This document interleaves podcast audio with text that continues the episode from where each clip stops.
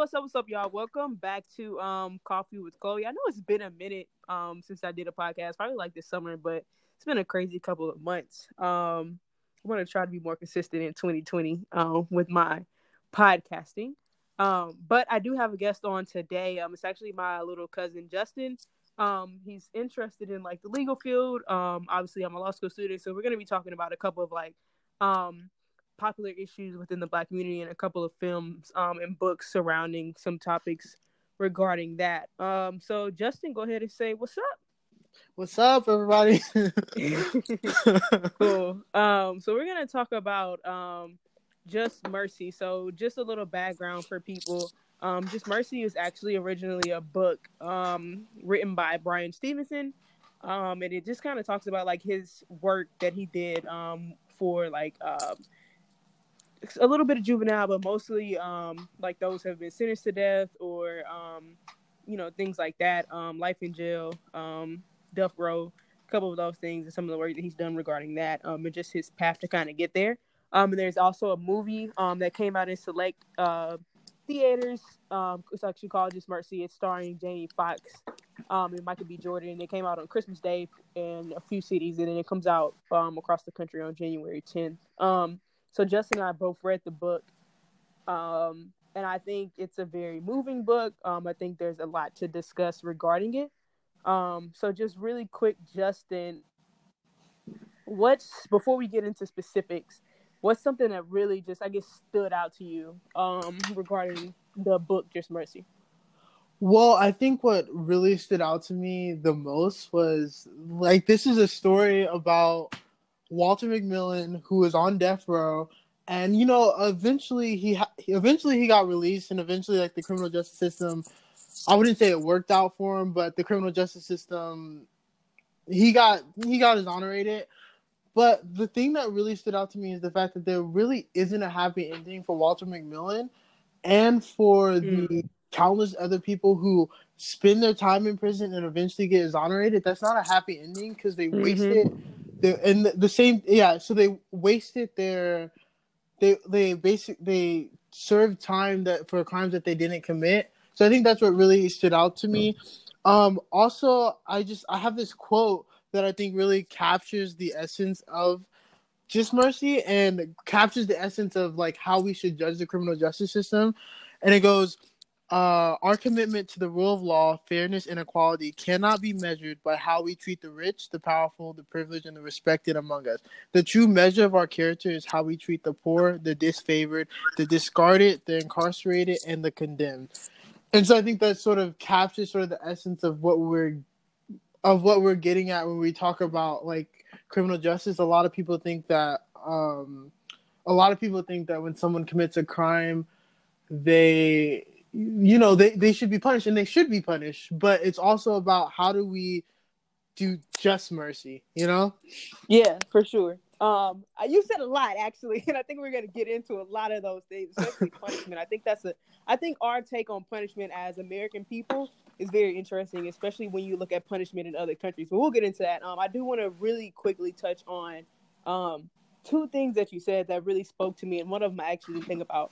Um but the first one being um, that there was no happy ending for him, and I didn't think about that. Like I completely agree with you, but like I didn't really think about like oh there was no happy ending. But I mean if you think about it, it really wasn't because I mean you're completely right. Like this guy spent years in, in on death row, not even in jail, but on death row for a crime that he didn't commit. Like he got, you know, some attorneys who didn't really try to fight his case. You know, he was just in a bad situation. Um, and I do agree there's a lot of people who have committed crimes um, and are in jail. Maybe they were sentenced, you know, really young. We're going to talk about this too about, you know, kids that have been sentenced and they're in jail for a long period of time for something very small.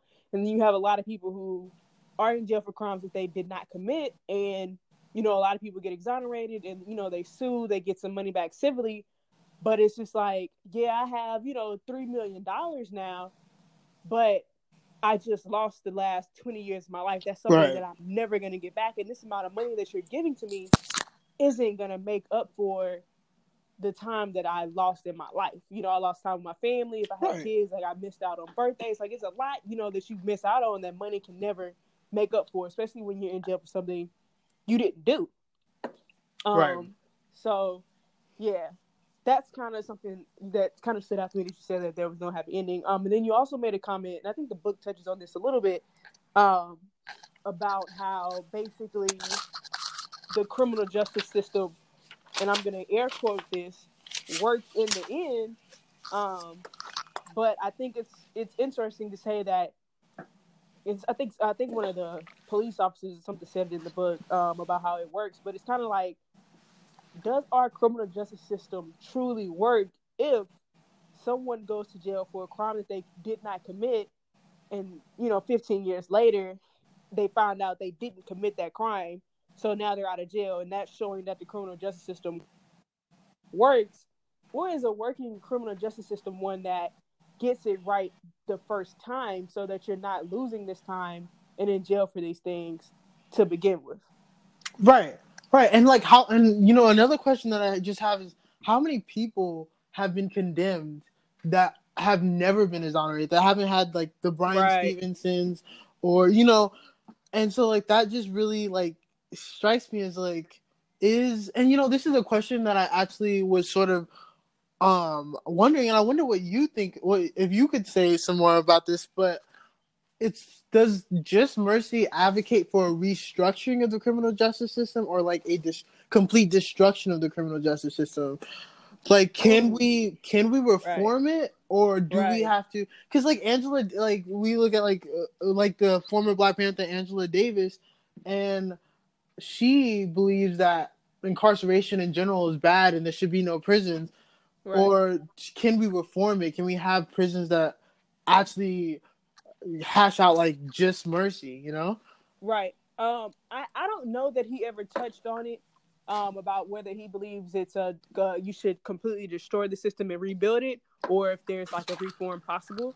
Um, I'm going to have to assume, and I could be wrong, that he is more so of a reform kind of guy, just based on the work that he's doing, because he's working within the system to fix it. So I would kind of, I would just assume based on that he's a reform guy, which I my personal beliefs, I'm against reform. Like I think it needs to be completely destroyed and rebuilt.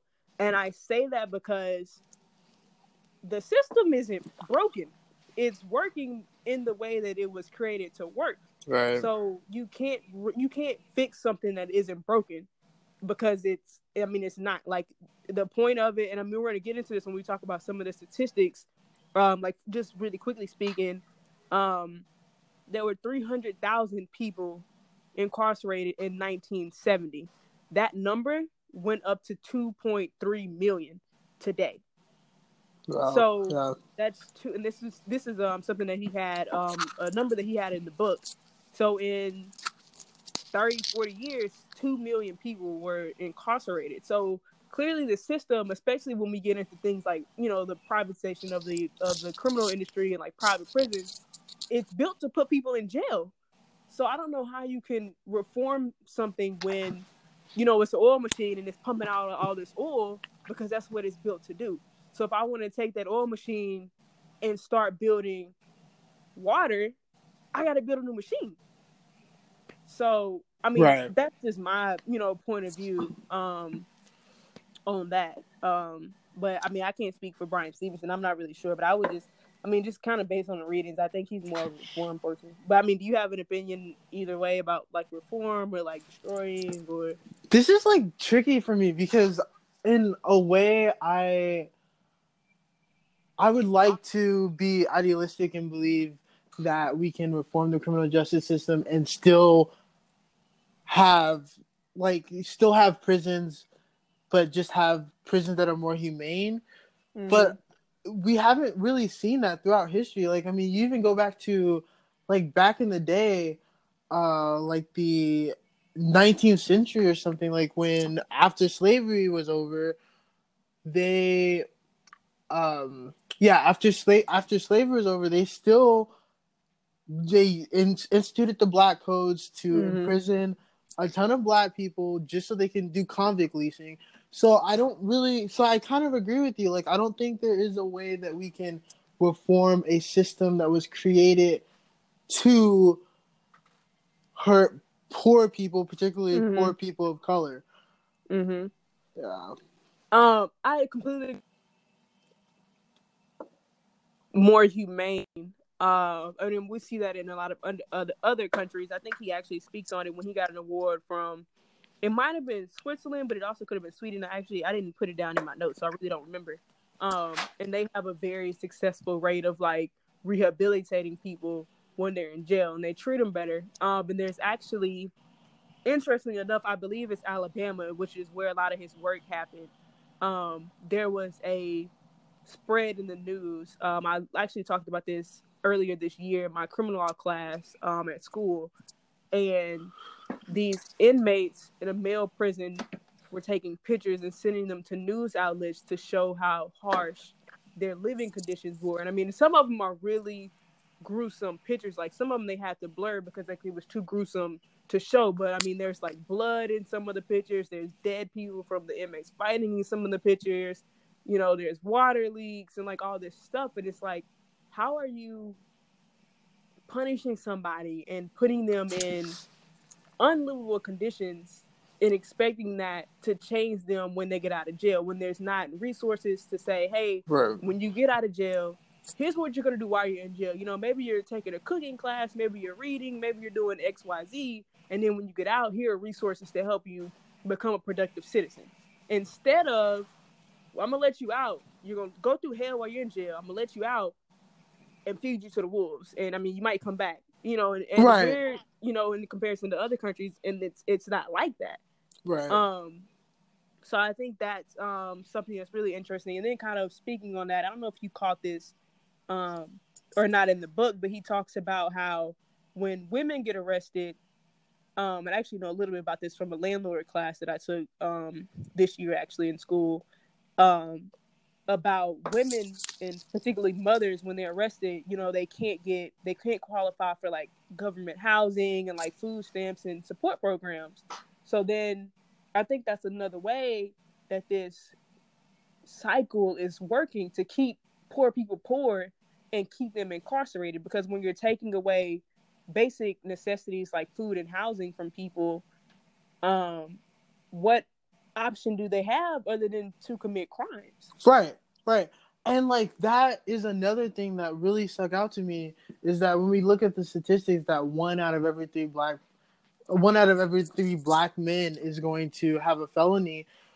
We look at things like that, and then we first they it's harder for them to find jobs because mm-hmm. like they you know have this scarlet letter around where people can ask about your criminal records in most states they can't ask in like a couple states but in most states they can ask mm-hmm. about your criminal record and they cannot hire you based off the fact that you have a felony you can't vote in a lot of states. In some states, you can yep. vote now, but you can't vote. And so it's sort of this like, and I think this is going a little bit off topic, You're talking about like the Michelle Alexander, new, the new Jim Crow book.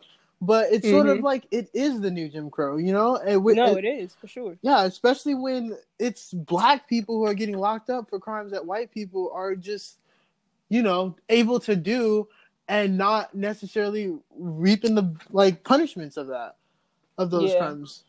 Right. Um, and then you um, you touched on something. I forgot exactly what quote I was gonna take from you and comment on it. Um, it's gonna come back to me. Um, but I also think that. Oh, actually, I remember what I was gonna say. Um, when you're talking about not being able to get jobs and you know not being able to vote, and I think Bryan Stevenson actually touches on this in the book, and he um he says like he talks about just mercy and punishment, and it's kind of like who are we to say that you committed this crime, so I'm going to condemn you as a criminal for the rest of your life? You right. Know, who are we to think that? And I say we as in society. I'm not saying me. I'm not saying we as in me or you. I'm saying as society, yeah. as an American, as American people. Who are we to say that? You know, you stole from Walmart. You know, you stole. You know, five hundred dollars worth of shit. So I'm gonna call you a thief for the rest of your life, even though you were 18 when you did it.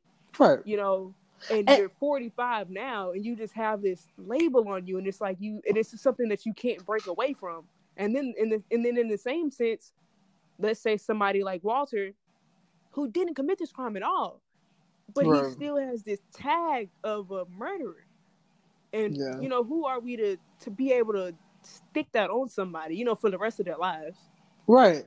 Right. Yeah, and we like hardly ever take into account circumstances because you know somebody might have stole some bread versus somebody stealing I don't know, some candy or whatever, and right. we're gonna say we're gonna group them both together as thieves when one stole bread to feed their family. So it's it's just like we don't the criminal justice system doesn't do a great job of looking at circumstances surrounding a lot of these crimes. Right. You know? I agree. And a lot of these crimes are crimes committed because the person's in poverty. Like mm-hmm. we we even see uh I don't know specific study, but I remember reading that um it was something about like if the school like if the school district was good that it that dictates how much crime is going to happen or like based off like poverty you can sort of predict whether somebody will commit a crime based off like their social status and so like we look at things mm-hmm. like we look at things like that and it's just and then they go into prison and then they can't get food stamps. They can't get welfare. So it is a cycle recidivism will happen you know? Mm-hmm. and the criminal justice system is supposedly supposed to be created to rehabilitate people. Right. But how can you rehabilitate somebody when you put them in cages and treat them like animals then kick right. then kick them out you know with the bus pass? Right. And they live 10 years with outside of society on the fringes of society i would say and then they come into society and they can't get jobs because of the felony, and then they they they don't know how to operate. So what are, what else are they going to do but commit crimes? You know. Right. Um, and I want to touch on two things you said um, really quickly. Um, you talked about you know somebody stealing bread versus somebody stealing candy. There's black women in this country who have been arrested and gotten years in jail in comparison to like a white man who trigger warning uh, for anybody listening to this, but who have molested young girls and only get you know a couple of months in prison. Um, and there's mothers who have gotten years for putting their children in a better school district, um, which has been a, a, something that's been happening a lot recently. Um, it's been in the news a couple of times. Um, I think this one lady, um, got like maybe like four years or something like that. You know, just for putting their children in a better school district. You know, to better them. And it's just kind of like. I, I mean, this is completely unreasonable to me. Um, but you also talked about, you know, the criminal system being to rehabilitate people, and how are you doing that when you're locking people in cages? There's actually a lot of studies, um, one in particular about the mental effects of the inmates and the prison guards. So there's one study where these people, you know, I don't, I'm gonna, I don't remember the exact number, so I'm gonna say ten people. Um, so let's say five of them are inmates and five of them are guards but they're you know in a test. Like they're not actually incarcerated. They're not actual prison guards. You know it's just like a, an experiment. But like over the the course of the experiment the people who were pretending to be inmates took on those roles of like actually being in prison you know like mentally. And then the prison guards took on those roles of being like the prison guards. And there were cases where the prison guards were like being the prisoners Wow. And this was all a made up experiment. Like none of none of this was actually true, but it's just and, it, and that just goes to show you how our minds work. And if somebody in an experiment can take on those roles, what effect do you think that has on people that are actually in these situations? Right. And if our system is truly one that's built to I'm not going to say fix people, um, but to and I don't I don't want to really say I mean I, I guess punish is the best word because I mean I think that's what it's doing but if it's a system to punish in order to deter people from doing something again how are you helping them not do that again when their mindset in prison isn't one of changing you know their circumstances or whatever? Right right. Um and then i want to talk about um a couple of well let's talk about the the funding really quickly. Um before i talk about i want to talk about some of the cases um in some of the states more specifically. Um but really quickly bryan Stevenson gives a couple of numbers and he talks about how we spend eighty billion dollars on putting people in jail, and we we we've begun to shift funds from public services and ed- education, health, and things like that to pay for incarceration, and it's interesting because we're in a point where now where our presidential election a lot of the democrats are fighting for i'm not to say fighting for or arguing about free you know public um health care um as well as you know student loan forgiveness or like you know free college and things like that but when you're spending 80 billion dollars to keep people in jail it's kind of like why can't we spend that money elsewhere. You know, why can't we spend that money to help these people who are impoverished, to keep them from being repeat offenders? Um, and there's actually a study on this uh, from one of my classes that I took this semester about how when you shift your funding so that you're paying for public goods and public necessities such as like healthcare and like daycare and this type of things, the crime rates and things like that actually reduce. So you're spending more money up front to prevent these problems but in the long run, you're spending less money because you're not putting so much money into jail. Right. Um, and then I mean, same thing with private prisons. Um, they keep people in jail longer uh, to earn more profit. So like you get, you know, in trouble for you know doing something while you're incarcerated, and they add more time to your sentence. You know, things like that. Um, so you know, I don't know. Um, yeah, I can. Yeah, I completely agree, and I had a point, but I but I just it just went from my mind. Um, yeah, I um I completely agree with that, and it's just it's crazy because if you look at um you look at these prisons you know people go into prison even people who get duis or like minimal like charges on them when they go into prison they're like i forgot the exact number but they're more likely to come out and commit crimes because that's what prison does to you.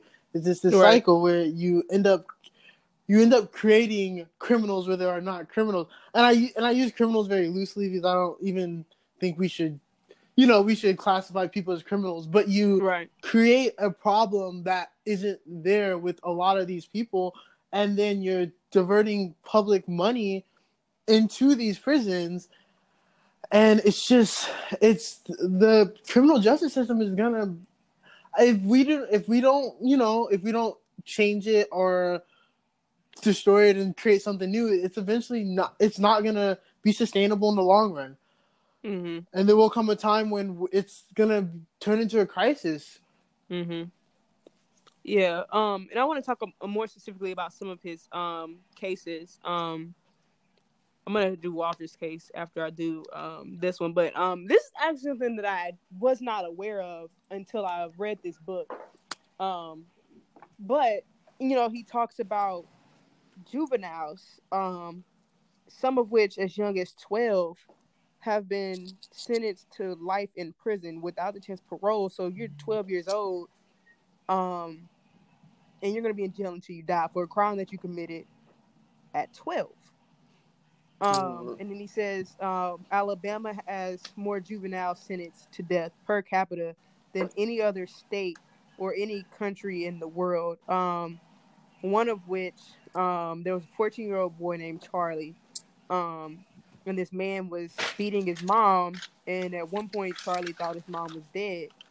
Um, so he killed the man. And it comes to find out the, the man that he killed for beating his mom, you know, over time was actually um, a police officer. Um, and they wanted to charge him as an adult at the age of 14. Um, and I just, I think that's really interesting. And I, I, I honestly didn't know that there were so many juveniles who were sentenced to death um, in this country.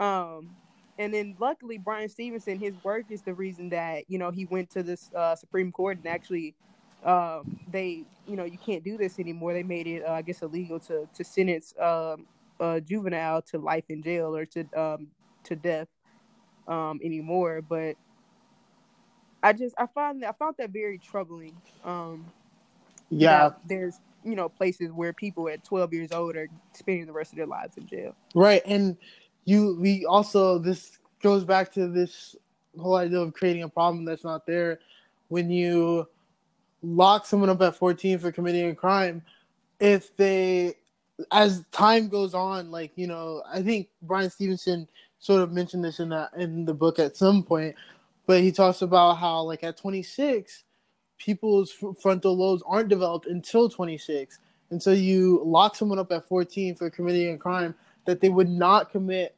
at 24 25 or 26 and you lock them up for life or you you know lock them up for 20 30 years. And it just it's not yeah. And so that's just um I'm losing my train of thought but yeah and so you end up creating these problems right um and then um he actually there's another one uh florida is one of the states where the prosecutor uh was able to decide whether you should charge a juvenile in adult court and there's no minimum for charging a child as an adult. So there's no minimum age. So I mean, hypothetically speaking, it could be an eight year old and you could sentence them, you know, in adult court because Florida doesn't have any laws that prevents that. Um, but recently there's been a lot of like uh, research and things like that done on like the adolescent brain development and why young people make the decisions they make when they're young. And Bryan Stevens touches on this because his grandfather was killed um, by some, you know, kids in their teens. Um, you know, I think they were robbing him or something like that. Um, and they kept wondering, like, why would anybody do this? And he was like, basically, they were young. And I mean, that's not an excuse, but like, there's so much research now that shows that, like, you're until you're, you know, 24 years old or around that age, your brain isn't even done developing. Um, and one of the the people in the book that he talked to, you know, he said they they were like, "Why did I commit this crime?" I mean, they they were like in their thirties or forties at this point when he's talking to them, and they did something, you know, 13, 14 years old, and they were like, "I don't know why I did that," but it's kind of like you're a, a, child, like you know what I'm saying. So right. I don't, I don't understand. I think that's interesting that there's a lot of places in this country um, that aren't taking that into account. Right. Um, and then we we actually both had this um, in our notes, um, but we were talking um, about the public defender system. Um, and I didn't know this either until I read this, but Alabama doesn't have a public defender system, and there's a lot of people that go to death row without ever having an, an attorney. And my first thought to that is, is that not a violation of their constitutional rights? Because in criminal cases, you have a right to an attorney. So I, I don't understand how that's something that's been going on for so long and how people are being sentenced to death row and never talking to an attorney. Right. Or also re- receiving these. And this is what really strikes me is that there were some lawyers who were representing these people and then turned out to and then like weren't obviously were doing like being half-assed about it and not right. actually taking the time to do these cases and then they were getting sued for malpractice and getting disbarred later on but that person that you do, that they represented is still on death row. And so it's just the public defending defender system is also something that definitely needs reform. Oh for sure. Um, and i just i also question should we if a public defender is disbarred should the should the clients who they represented be given another shot? Because that's that, a good, yeah that's a know. good point. That's a good point. Um that's a very good point but then so if you feel like the public defender system should be i guess changed how do you feel about the jury system See that that's a that's a good question as well. Um, I think the the jury system in its perfect form, I think works. Generally speaking, I think when you have people taken from your community to judge whether you've committed a crime, I think that works. But I think there there are definitely some issues with it. And yeah. you know, but I just that is a good question and yeah. I, I haven't I haven't really thought too much into the jury system because the prosecutors can just strike a juror for being black and give them give just they don't even have to give any reasons. I think they have six times, right? Yeah, I mean, so technically, yes. Like, you can't say like I want to strike them because they're black, but like you can make something up and have them being black as your underlying reason for striking them. Right. Um. So, yeah. Um. And then, interestingly enough, um, Bryan Stevenson says it's in the book as well. Alabama is the only state that allows a judge to override jury decisions, and in a lot of cases, what the judge does is increase the um the charge, the, penalty or whatever to the death penalty. So there's an increasing rate of overrides that result in the death penalty. Um, one thing I will, I think that's a problem, but I mean, thankfully, there's only one state that does that, but that one state is still bad, especially when you look at a lot of the problems Alabama has with their criminal justice system. Um, but one thing I will say about jury, um, just in general, I think in their perfect form they would work, but I also think it's one thing to think about. Um, so I'm going to give you a hypothetical here. Let's say you have, you know, an 18 year old black guy, and let's say he stole, I don't know, let's say he, you know, robbed a, a gas station for fifty dollars. And let's say that fifty dollars was, you know, to help his mom buy groceries or something like that. And let's say he has a jury of predominantly, you know, white jurors. They're more than likely going to convict him because they can't understand why this poor person would steal fifty dollars for groceries, and they're gonna brand him as a criminal. And let's say he has a jury of predominantly black people, and let's say they're black people that come directly from his community. Like let's say they went through some of the same things. Like, let's say that you know a lot of these people grew up impoverished, and they they can understand why somebody did something like that. So I think the jury system, I think that would make them biased a little bit though. Um, but I think the jury system would work better if you could have juries of people who had similar backgrounds. Because yeah, he should, you know, receive some penalty for robbing a gas station, but as someone who grew up in a situation as him, you know, that jury will be less harsh and more understanding to his situation. Right. And actually, you know, it works on the flip side as well. I was reading this book by a federal a former federal prosecutor, Paul Butler. He wrote a book called Chokehold, and it was sort of about like African Americans being in. It was sort of about African, yeah, Af- about African Americans in the criminal justice system. And he was saying that uh, jury jurors rare, rarely in DC they rarely um, convict African American men, and because they get a mm-hmm. they get a jury of their peers, and so there's a lot of African Americans on that jury pool, and so mm-hmm. they they rarely convict African American men for crimes, even even if the evidence is like big, you know. And I think, mm-hmm. yeah, I think on either side of on either side that is, you know, that's wrong, you know. Mm-hmm. Sorry, I'm I'm having trouble connecting my thoughts. No, I agree. I think it's definitely yeah. something that that's difficult to determine. Um, and then I would like to talk really quickly about the rate of um, the incarceration of women. Um, so from 1980, and this is coming from Just Mercy, the book. Um, from 1980 to 2010, the incarceration of women increased 646 percent. Wow. And I just think that's very problematic. Like, how can something increase that much? You know what I'm saying? Like, right. and most of the time, these are women with children. So, um, and there's research. I wish I, I wish I um still had this information from my class. Um, but there's research that talks about how when women are incarcerated, the effect that has on their children, and their children are more likely to follow in that system. Um, so, and then I mean, like one thing that that uh, Just Mercy talks about is women have been incarcerated um, for capital murder for birthing stillborn children in a lot of like rural places because they, you know, they've been accused of like birthing the baby alive and not wanting it, so murdering them. When in fact, you know, the baby was just born stillborn. Right. Um, which is interesting. I mean, when we we live in a dynamic now where you know, women have been fighting for like their abortion rights. You know, there's, you know, recently been, you know, legislation passed where like you can't get abortion after a certain time. Uh, a couple of states were trying to ban it completely. A couple of places were trying to like prosecute women for having abortions.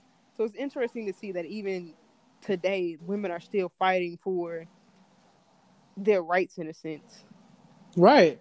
And I think it was I think it was within this decade that they just prohibited women being shackled while giving birth. Was um I'm not sure which year. I heard about that. Yeah, yeah. I don't what year either. But it, they they put these women in handcuffs while they're giving birth, and that's definitely overkill. And also, yeah, it's just it makes absolutely no sense why a woman who is giving birth should be shackled. That's inhumane. Right. But right. Um bro, I want to talk on a more well actually let me talk about the movie really quickly. Um and I know you haven't seen the movie. Um so I'm not going to tell too much information about it. Um I will just say as someone already seen the movie um at like an event screening um and as someone who also read the book in terms of Bryan Stevenson and really capturing his work and everything that he's done, I would recommend reading the book. Um, and that's not to say the movie is bad, but it just it's just not in depth to really get the grand scheme of everything that is going on in our criminal justice system. Um, but I still think the the movie is necessary um, because unfortunately most people are not going to read the book. So I think the movie is still a, a way to tell that story. Um, and I, I, know you. I think you asked me this um, when we were talking about the book about whether or not reading, you know, Just Mercy makes me want to be a, a lawyer and kind of do that type of work that he's doing. And um, for me, I would say, I would say yes and no. It makes me want to help, but it doesn't make me want to be the person going to court and fighting these cases. Uh, if that makes sense. Um, I think I would want to be more so the person that's getting these things out and just educating the public about what's truly going on. Um, and I think the movie does that. Like I, I don't think it does it in depth, but I think it it's on a grander scale and it reaches a large a larger audience. And I think that's needed. I actually had a friend uh, that I was talking to um, just about these type of things and telling stories, and um, he was saying how, you know, um, God, I can't remember the guy's name, but he was saying how like MLK and a lot of those civil rights activists, you know, they had people who were able to tell their stories, even though they were on the front lines fighting.